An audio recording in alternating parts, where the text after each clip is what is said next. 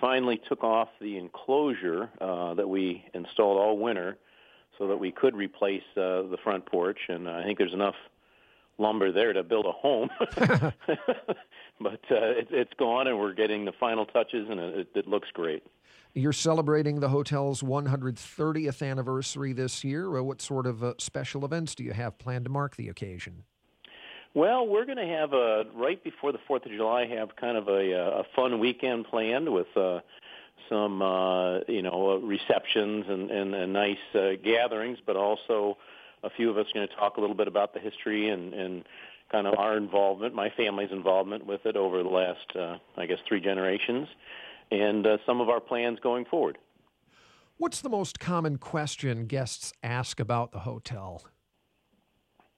That's a good question because it, it varies. Um, you know, the the fact that we shut completely down um, and then restart the whole thing every year is kind of the crux of most people's question or interest. You know, how, how do you get something that big, uh, put it to bed, and then get it back uh, going again? And uh, my my answer usually always is uh, the wonderful staff that we have, and uh, as my great uncle said, I, I think the iconic nature of the structure and the beautiful setting that we're in kind of inspires all of us to to do a good job and uh, provide good service for our guests and, and make it work. Plus, it's kind of impractical to stay open in the winter, I would think, because it's not easy to get to the island in the winter. There's there's no good way to get to it. And even if you were, uh, you know, we need at least 500 guests a night to be viable. And even if we were able to get 500 guests over in the middle of the winter when the ferry boats stop and and say there isn't even an ice bridge to get over, so you'd have to fly or somehow get over. Uh, there's really nothing to do in the winter. right. we have elevation, but not enough for downhill skiing, um, and uh, and I'm not sure there's enough money in northern Michigan to heat our wonderful old wood building all winter long. Although the cross country skiing would probably be pretty good on the uh, on the uh, road around the island there. Uh, well, and also we uh, uh, there's a there's a group on the island that we allow to use uh, to use our golf courses, and they they groom trails, and it's actually lovely uh, uh, wintertime skiing and, and uh, cross country Nordic. You know.